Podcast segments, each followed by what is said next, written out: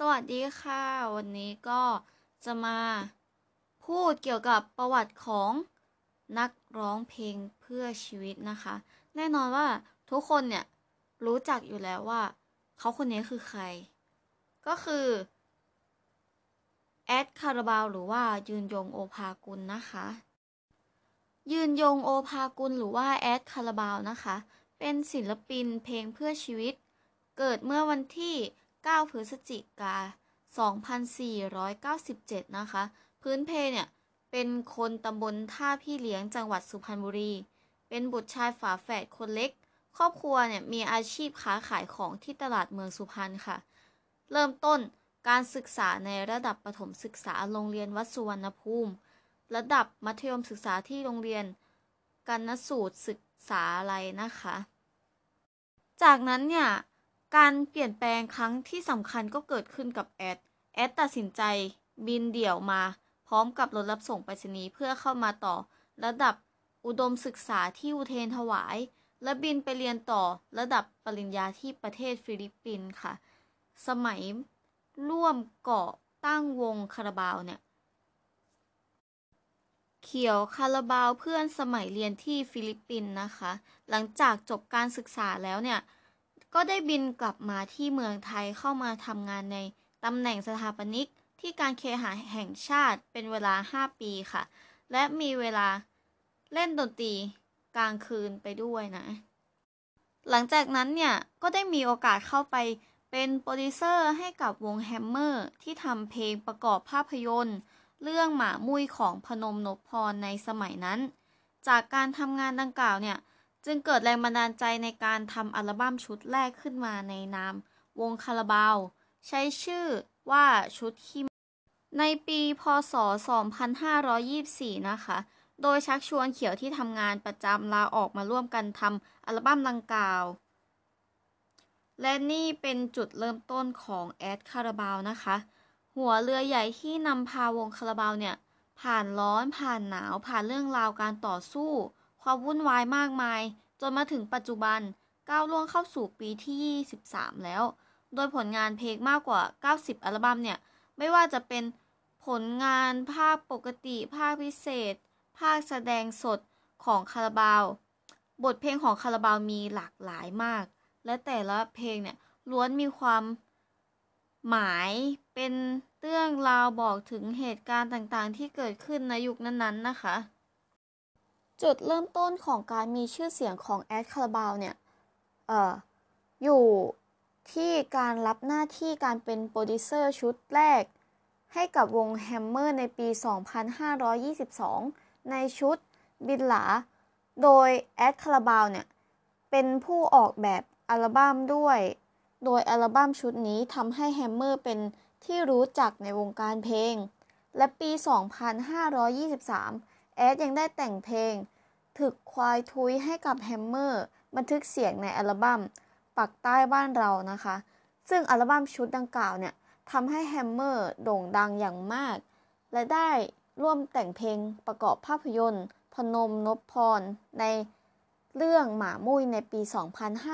2524 ค่ะ หลังจากนั้นแอดคาราบาวก็มีความคิดที่คิดว่า หากออกอัลบั้มเป็นของตัวเองเนี่ย คงจะประสบความสำเร็จเช่นเดียวกัน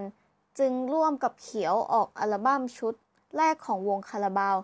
ในชื่อชุดว่า ขี้เมาในปีพศ 2524 ในสังกัด Peacock Stereo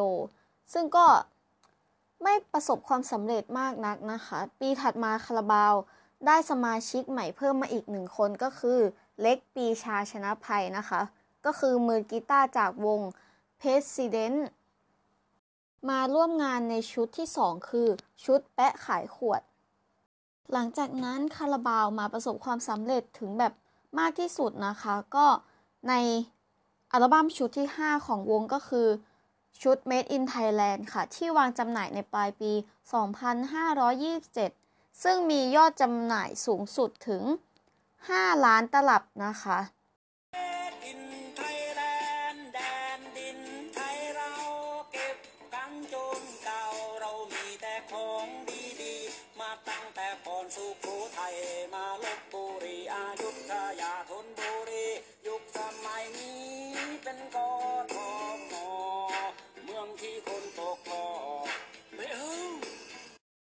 มื่อกี้ก็จะเป็นเพลงที่อยู่ในอัลบั้มของ Made in Thailand ค่ะ โดยยืนยงโอภากุลหรือว่าแอดคาราบาวนะคะทำหน้าที่เป็นหัวหน้าวง เป็นผู้ที่มีบุคลิกเป็นตัวของตัวเองสูงมาก กล้าพูด กล้าวิจารณ์ วิพากษ์เรื่องราวต่างๆ ในสังคม อย่างตรงไปตรงมา โดยสะท้อนออกมาในผลงานเพลง ที่เจ้าตัวเนี่ยจะเป็นผู้เขียนและร้องเองเป็นส่วนใหญ่ ซึ่งมีออกมามากมายทั้งอัลบั้มในนามของวง และอัลบั้มเดี่ยวของตนเอง จนถึงวันนี้มีไม่ต่ำกว่า 900 เพลงค่ะ ซึ่งแอดคาราบาวเนี่ย เป็นบุคคลที่มีความสามารถมากๆ ทั้งในด้านเรื่องดนตรี ด้านละครด้านภาพยนตร์ก็คือเป็นคนที่มีความสามารถมาก อย่าง ผลงานด้านละครโทรทัศน์นะคะก็จะมีเรื่องนายขนมต้มช่อง 7 เมื่อปีพศ 2539เคี่ยวเสือไฟช่อง 9 อสมทนะคะ พศ 2544 อันนี้จะเป็นผลงานด้านภาพยนตร์นะคะ ก็จะมีภาพยนตร์เรื่องสวรรค์บ้านนา ปีพศ 2526 ค่ะ แล้วก็ เสียงเพลงแห่งเสรีภาพปีพศ 2528 สารแนห้าวเป้งปี พศ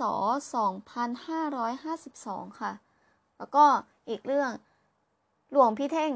3 รุ่นหาเขย่าโลกนะคะ ปีพศ 2553 เหมือนกันค่ะ ส้มผักเสี้ยน ปีพศ 2560 ค่ะ และสุดท้ายนี้นะคะ ด้วยความ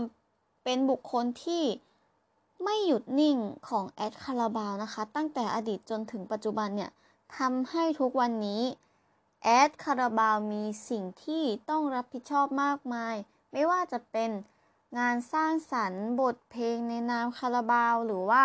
งานด้านธุรกิจ งานด้านรับใช้สังคม ด้านประเทศชาติ อีกทั้งยังทำให้คนอีกไม่น้อยเนี่ยยึดถือ เป็นแนวทางในการดำเนินชีวิตในฐานะคนล่าฝันที่ล่าฝันได้สำเร็จแล้วในชีวิตค่ะ ก็ขอบคุณนะคะที่รับฟังกันนะ หวังว่าแบบจะทำให้ทุกคนรู้จักประวัติความเป็นมาของแอดคาราบาวมากขึ้นนะคะ สวัสดีค่ะ